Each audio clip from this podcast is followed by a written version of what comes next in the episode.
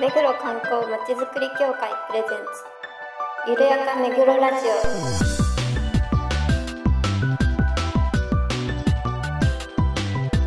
この番組は目黒に関することをゲストを交えてゆるやかにお届けする観光トークバラエティです。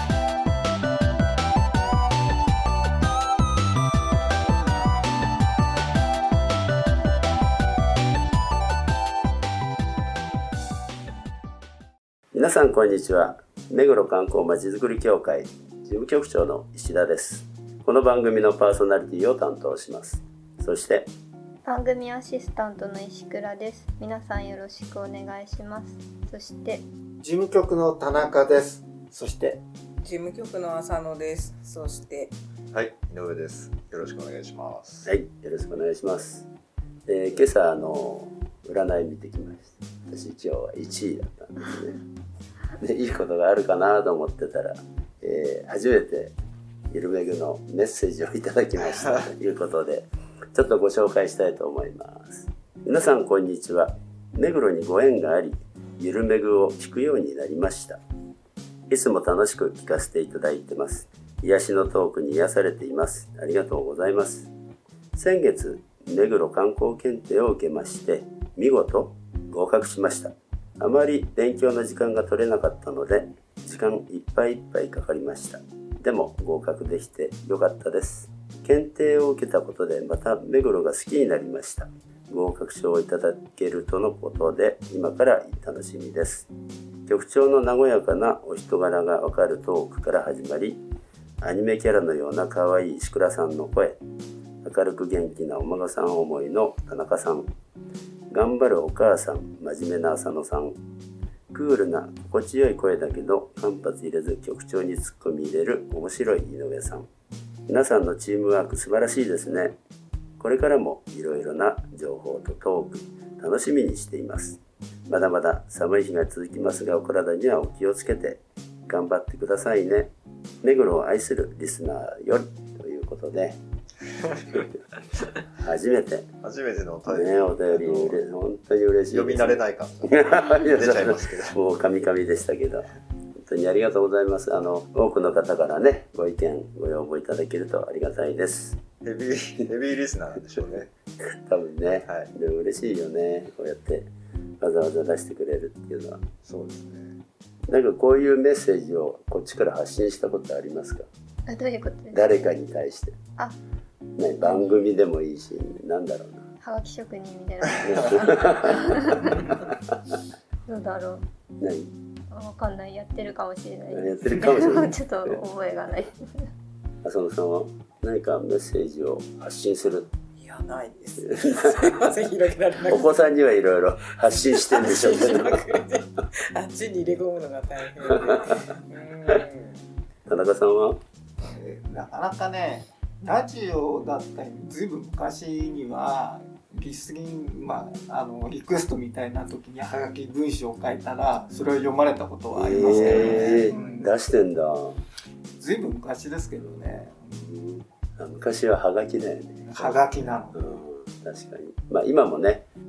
テレビなんかで朝早い番組では視聴者からのお手紙とかね、それあれですか、早く起きたわ、あれよくわかるね面白いですよね今みんなメールとかファックスがまだねあった時にファックスで送るっていうのはあって、こうやって見せたりなんかするのはテレビで見たことあるけれど、最近自分でそういうのはやったことがここ何年かないね。井上さんは？僕は都市ボーイズのネットラジオに出したことがあって、番組の締め言葉をなんか募集してて送ったんですけど、一部採用されて、今でもなんか言われてます。使われてんだ。すごいね。クールな心地よい声だけどツッコミ入れる、クールな心地よい声でツッコミ入れる井上さんツッコミどころが多すぎてまあゆるやかめぐろのラジオですからね、はい。ということでありがとうございました。方々からもお便りいただきたいと思います。よろしくお願いします。励みになりますね、はいはい。それではコーナーに行きましょう。ゆるめぐゲストコーナー。このコーナーでは目黒に関係する方をゲストにいろいろなお話を伺います。今回は鉄道ファンから長らく愛されている祐天寺にある昭和38年創業のカレー専門店ナイアガラをご紹介します。局長と井上が代表取締役の内藤昭義さんにお話を伺ってきましたのでお聞きください。本日は井上と祐天寺のナイアガラにお邪魔しています。ナイアガラといえばね、鉄道と食を結んだきっかけとなったようなお店です。ナイアガラの本日は内藤昭義さん、こちらは駅長さんと呼べばいいんでしょうか。そうですね。本当は駅長なんでしょうけど、父が非常にこのお店を作ったということで、永久欠番といいますか、長島の3番と同じように、で駅長は父なんですね。で、私はナンバー2なので、助役さんとか、ね、本当は副駅長なんでしょうけど、鉄道用語で言うと助役っていうことで言われておりまして、で従業員とかみんなからは助役と言われておりまして。じゃあ今日は内藤助役にお話を聞きに伺っています。お忙しいところすいません。とんでもございません。よろしくお願いします。まずお店の特徴、これはラジオなので、どんな特徴があるのかおっしゃってください。そうですね。まずお店の内外、入り口も中も全て鉄道グッズで、駅の中にあったもの、機関車についていたもの、それから電車に貼ってあったもの、それから椅子もですね、車両のものというようなことで、ありとあらゆるものが鉄道グッズでございます。で、あとは普通のカレーといいますか、お子様の場合はお皿が列車の新幹線小町とかゼロ系とかですね、そういったお皿になっていて、ミニカレーが、それもミニチュアの模型で各お席まで運んでくるというのが非常に売りでございまして、皆さん喜んでいらっしゃいます。で、大人のカレーは普通のお皿にカツカレーとかハンバーグカレーとかあるんですけれど、それも模型機関車で運ぶようにしてますので、それも大人も楽しめるというような形ですね。で、あとは従業員も、鉄道ルックということで、女性は食堂車のウェイトレスの格好をしたり、男性は機関士の格好ですね。ナッパ服と言うんですけれども、あれナッパ服って言うんですか？そうですね。機関士の場合は電気機関車とかと違って石炭で汚れるので、ああいうジーパンのような生地ですね。ああいう生地で作ってあって、一回一回乗るごとに丸洗いするような感じなんですね。丈夫じゃないとダメ。そうですね。で、それをそのまま飲食店なので、清潔に洗ってですね、ボタンとかも全部取り替えて、やってます。それで、この方も、東急の、OB の方なんですけど、非常に電車とか鉄道のことを詳しいので、お子さんが来ると、これはね、あれはね、こういう、説明をしたりとか、してるので、楽しんで食事をしていただけるかな、と思います。新聞の記事によるとなんですけれども、グッズ関係が4000点以上っていうふうな、記事があったんですけど、グッズと呼ぶスケールかどうかは、大きいものは100点ぐらいですか。で、小さいもので、例えばバッジとか、キーホルダーとか入れると、そのぐらいになります。記念の切符も随分宣伝集めてたので、あと模型とかですね。で、それもお店に飾りきれないものは、ここの奥にちょっと収納してあって、扉のあとちょっとご覧になっていただきますけど、全部収納、棚に入れてぎっしり入れてありまして、時々、取り替えたりとかはしてはいますけどね。創業のきっかけっていうのは、お父様からお聞きだと思うんですが、どんな感じだったんですかね。そうですね。もちろん、この世代の、父の世代は、戦争がありましたので、小学校の、3年生ぐらいの時に戦争が激しくなって、富山の方の、母方の、祖母の方に、縁故疎開ということで行ったそうなんですね。で、もちろん兄弟で行ったんですけれど、東京からなかなか田舎の方に縁故疎開で来ると、まず今はだいぶねテレビもあったりラジオもありますからあれなんですけど、まずその言葉の訛りがわからないって言葉も、まあ、東京の言葉で言うと、まあ、からかわれるということで、なんとかだってとかねっていう感じでちょっと囃し立てられて恥ずかしくて、でまあやっぱりそのあんまりこう学校で泣いたりすると、まあ東京にいるおじいちゃんを、まあお父さんお母さんがね、まあ悲しむってことで、で、身を寄せているおじいちゃんおばあちゃんにも迷惑かけられないっていう子供心にかなり我慢してたんですね。まあそれで、まあ結局そのうまく立ち回れないので、まあ学校が終わるとそーっとこう友達の輪から離れて、まあ駅が比較的近いところに北陸本線がありまして、まあ、旭町というところなんですけどね。まあ、泊、今、今は、駅は泊という駅なんですけども、富山県の、旭町というところですかね。そこなんですね。比較的その、まあ、海も近いし、鉄道も近いところだったんですね。まあ、帰り道に、まあ、電車に沿っていくと、まあ、駅の方に行く、着くわけですよね。それで、駅の方に行って、まあ、機関車、まあ、列車が着くと、誰かが降りてくる。で、誰かが乗ってくるってことで、こう、ぼんやり眺めてるそうです。で、そうすると、やっぱりね、当時の駅員さんとかが、どうしたのってことで、東京から来たって、疎開で戦争で来たっていうようなことで、で、優しくしてもらったり、ボタンもらったりとか、で、行くと相手してくれたらしいですね。まあ、それで、戦争が終わるまで、相当、駅員さんもね、迷惑だったかもしれないけど、毎日のように行ってたみたいですよ。まあ、それが小さい頃聞かされましたね。まあ、そんなことで、まあ、疎開の、まあ、強烈な思い出で、まあ、鉄道っていうのがやっぱりその、父の方に、まあ、すり込まれたんですね。で、あとその、戦前ですから、まあ、戦争中のその、肉でも野菜でも配給らしいんですね。で、それでもまあ、時々、なんかそういったカレーライスみたいなものを、まあ、食べさせてくれたり、田舎の方になんか送ってきたらしいんですね。なんか、まあ、どういうものに入れたか、瓶かなんかに入れたんでしょうけど、そんなことで、まあ、昔は、まあ、小麦粉だけで、ちょっともうね、お肉も、もう、牛とか豚とか入んないんで、鶏肉だったりとかね、そんなことでしたよ。で、それで、まあ、その、小麦粉を使って、本当にカレー粉がないような、製法っていうのを試行錯誤で作ったようです。今のお子さんに出してる、カレーはそうなんですね。そうなんですか。全くその辛いっていうか、カレー粉が入ってないんですよ。で、小麦粉とバターと、あと、そのターメリックって黄色いウコンって言うんですけどね。あれを入れて、あとその、まあ、ガラムマサラとか、ちょっと香りのものをちょっと入れたりしているだけで、全くその辛みがないように作ってるんですね。で、それで、まあ、大人の方は当然そうすると物足りないので、で、中辛と辛口っていうのが別に作ってるんですね。で、辛口はそこそこ辛く作って、まあ、戦争から帰ってきて、まあ、父の兄2人が、まあ、そのまま、まあ、昔はあるあるだったと思うんですけど、兄弟が多くて、上の2人が、その、戦争が終わっても、捕虜かなんかになったりとかで、なかなか帰ってこなかったね。で、まあ、富山に行って、姉と帰ってきたけど、で、自分は一番末っ子だけども、男だから自分しかいないってことで、らしいんですよ。で、いろいろ聞いてみると、長男は、インドネシアの方で、まあ、抑留されてたみたいで、そう、戦争が終わって3年ぐらい帰ってこなかったんですよ。で、その上の父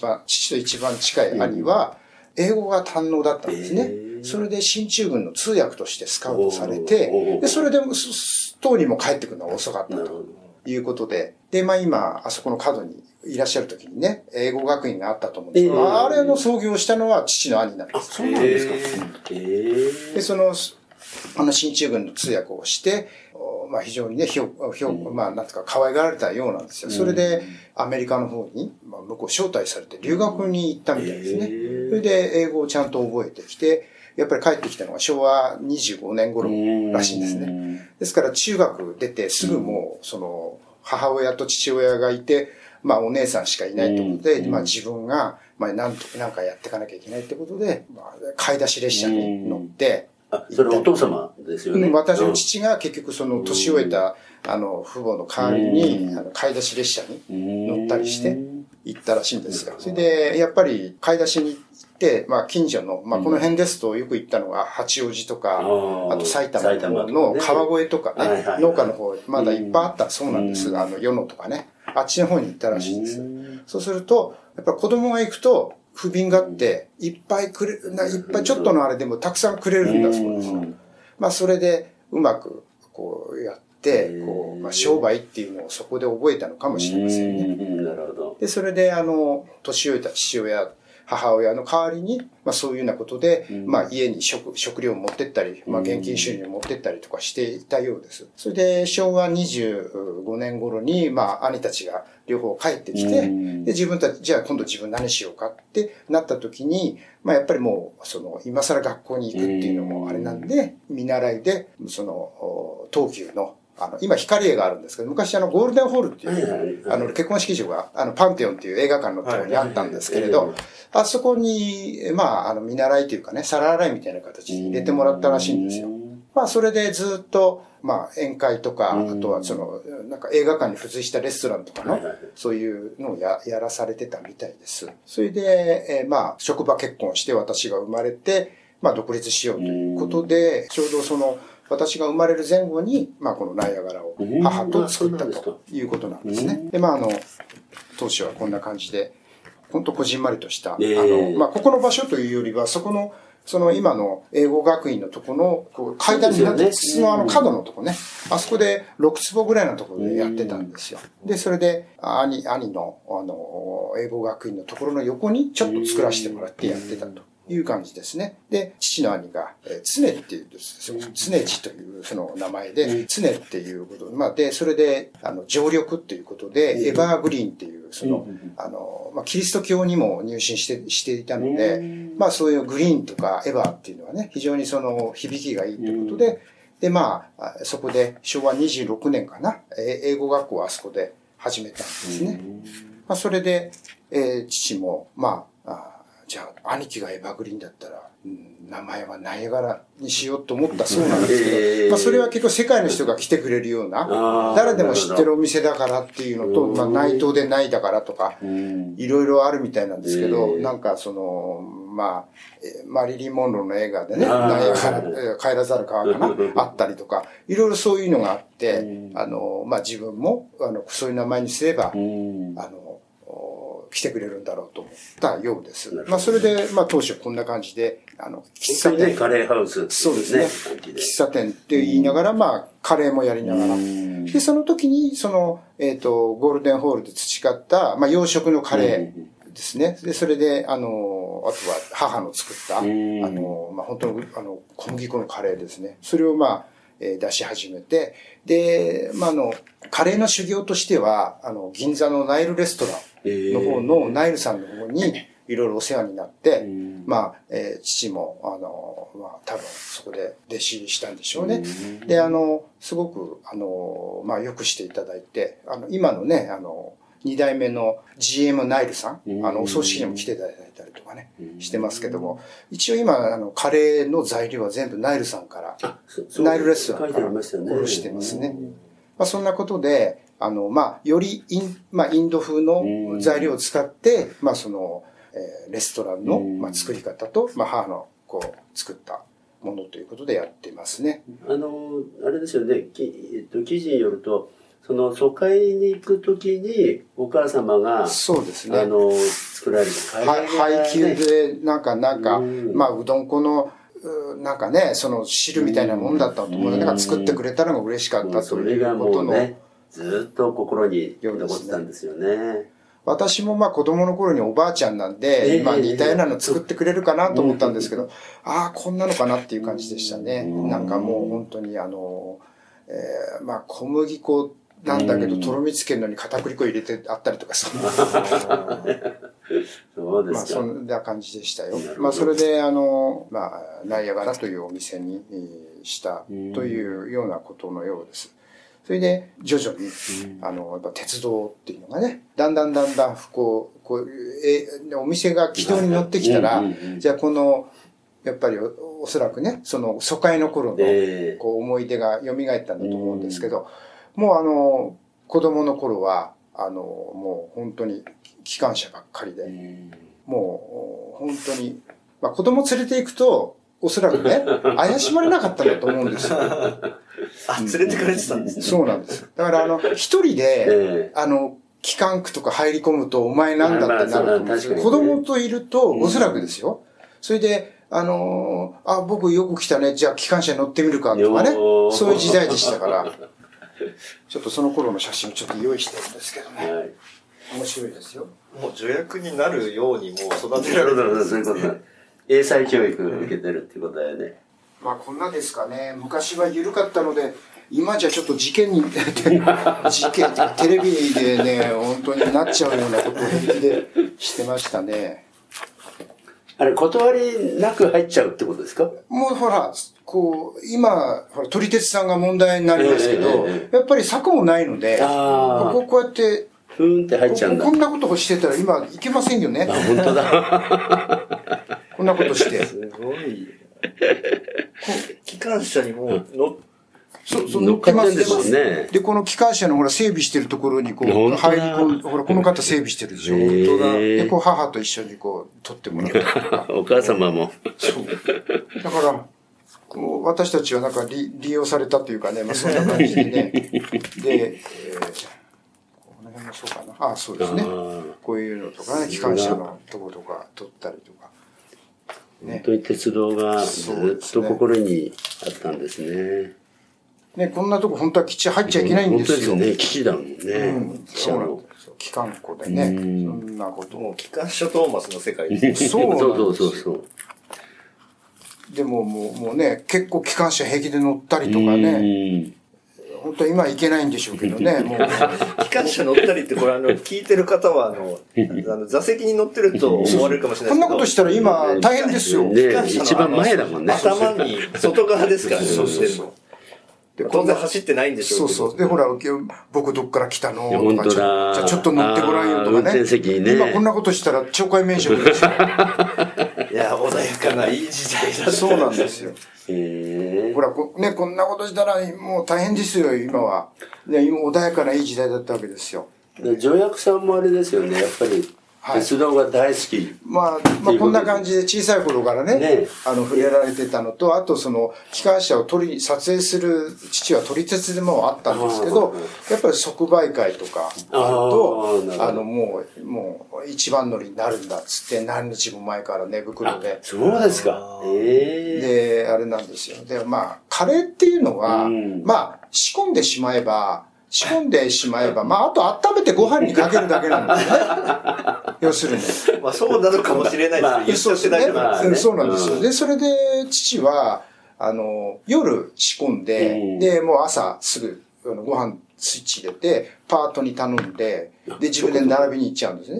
なるほど。で、夕方になると、僕は小学校で学校終わると交代して、で、僕は、9時ぐらいまでそこにいるんですよ。でもほら、僕は小学生で学校があるから、父がその間にカレー仕込んだりとか、お店の全部閉めるあれをやったら来るわけですよ。また、交代して。そうです。それで父がそういうところで、また寝袋で朝まで、交通博物館とかで寝て、で、まあそうやって1週間ぐらいになると、まあそんなことしてる人いませんから、一番になるわけですね。マニアっていう言葉もない時じゃないですか。そうですね。熱狂的の度合いがもうちょっと。そうですね。もう突き抜けてますね。本当に。で、まあこういうふうに写真を撮りに行くわけですよね。で、行った先々で、いらないものとか部品とかあれば、私こういう収集してるんで、よかったらって。で、こうやってこう、交渉していくわけですよ。で、住所とか書いて、もしよかったら連絡くださいって言って。で、まあ昔は時代が良かったんで、そうするとまあ後から10件行って半分ぐらいは、じゃあちょっと、家にいらないものがあるんだけど、取りに、例えば郵便で送っていいかとか、じゃあ着払いで送るとかね。そういうことでしょっちゅうしてました。で、だんだんこういう部品が増えていって、足の踏み場もない。本当に熱意がやっぱり相手にも伝わるんですよ。そうですね。もう行った先々でもう例えば大きい駅に行くと、もう行った先々で駅長室かなんかドンドンって言って、私こういうものなんですと、来たんです。で、今日はね、息子と二人旅で来たんですけど、せっかくなんで、ぜひね、駅長さんの何か、大事な、なんか、不要なものとか、あと駅のね、駅長さんのモットーを書いてくださいみたいな感じで。そうすると、まあ、芸能人じゃないけど、サインしてくださいって言ったら、駅長さんみんな勢いよくするんですよ。それもすごい作戦だなと思って。その駅長さんを訪ねて行って、駅のモットーとかです、第24代、どこそこ駅長誰々ってこう書いてね。で保存してきますから、ぜひ書いてくださいって言って、色紙を置いてって、で、封筒とか切手も置いてって、返信でくださいって言って、でもしいらないものがあったら着払いで送ってくださいって言って。きっと鉄道の仕事されてる人たちの間ではもう有名人だったんですよね。そうですね。で、まあ、だんだんそうやっていろんな全国、断るごとに行って、回ってましたから、で当時その交通新聞っていうその国鉄の職員用の新聞があるんですね。でそこにこういつもコラムで週1回ぐらいその駅が特集されるんですよ。で例えば新越線何々駅、で駅長さん何々ってことで、その新聞記事でモットーは何々とか、でこうで私がこういうふうにしてるとか、その経歴、私のその反省みたいなのを書くんですね。でそれをもう切り取って持ってってもう感動しました見ました。ぜひお会いしたいと思ってきましたみたいな。それは向こうも感動しますね。そうですね。それで、ちょっと待ってください。これ、この話、もうちょっと聞きたい感じなので、2回には当たっていいですか？まあ、そんなことで、実はこの色紙も、450枚ぐらいあるんですけど、しまってあります。すごい。で、そうやって集めたんですね。色紙を集めながら写真を撮って、はい、ということでね、本当に昔から、昭和38年からあるということなんですけど、店舗はね、何箇所かこう移って今のところに戻ったようですけれども、ご実家ということですね。浅野さん行ったことあるんですか？そうですね。あ、そっか。生活圏内にお店が昔からあって、そうです。父がすごい好きだったんですけども、今回のこのお話で、この母のカレーライスのお話なんですけど、昔ながらの小麦粉を炒めて作ったっていう、あれが多分父も懐かしくてすごい好きだったんだなってちょっと思いました。なるほどね。で、浅野さんはお子さん連れて行ったりするんですか？まだなくて、これを聞いて行ってみたいなと思って、私も平塚幼稚園の隣になんであんな大きい車輪が謎すぎてたんですけど、あ、そうか、ナイアガラさんかと思って、いろいろこうまつわるお話も伺ったので、それを子供に教えながら、ちょっと今度行ってみようと思いました。そうですね。お子さんも多いよね、来てるお客さんの中で。で結構遠くから来てるね、親子なんかもいるみたい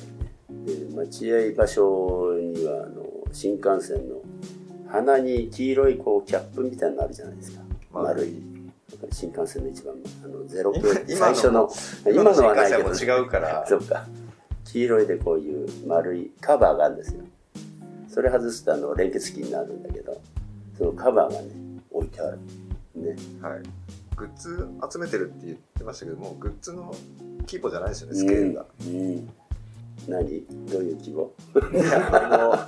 それこそって言っちゃったけど、車輪もそうですけど、ドアも鉄道のドアだし、椅子も昔の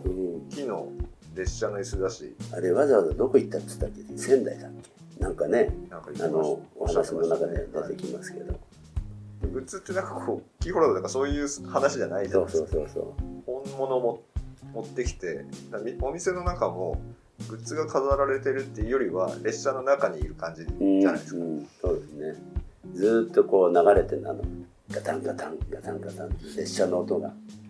あと絵もね、動画もずっと流れてます。あとその入場切符を食券にしてみる。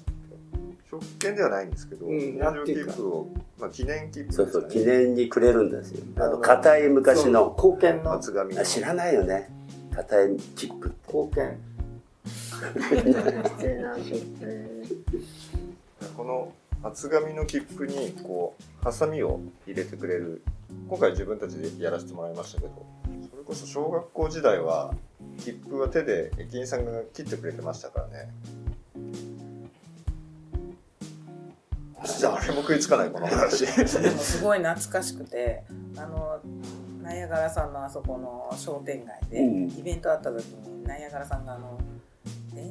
新幹線の乗り物を出してくれてて、それを待ってる子にこの切符を渡してハサミを入れてくれて、子供はなんかこの良さが分かんないんですけど、私が懐かしいと思って粗末に扱うんじゃないですか、その辺で置いてあるのをちゃんと集めてこう所定の場所に置いてずっと取っとこうと思ってます。なんか駅員さんが ずっとこう リズム刻んでるのを覚えてますね。カチカチやって今ほら自動改札じゃん、はい、あそこに木の枠のボックスっていうかお立ち台があってちゃんと大丈夫、見たことあります。あるおあれ私小学生の時まだそっか自動改札あれはでも田舎行った時かな。あ、そうかもしれないね。ということで内藤さんありがとうございました。はい、前回もいろいろ面白い話があったので、ね、前編後編ということで、はい、今回は前編と、はい創業者のお父さんの話がいいんですけど、はい、後編は助役の息子さんの話がメインになります、はい、楽しみです、ね、番組では皆さんのご感想ご要望をお待ちしています。メールアドレスyelmeg@meguro-観光.com までお送りください。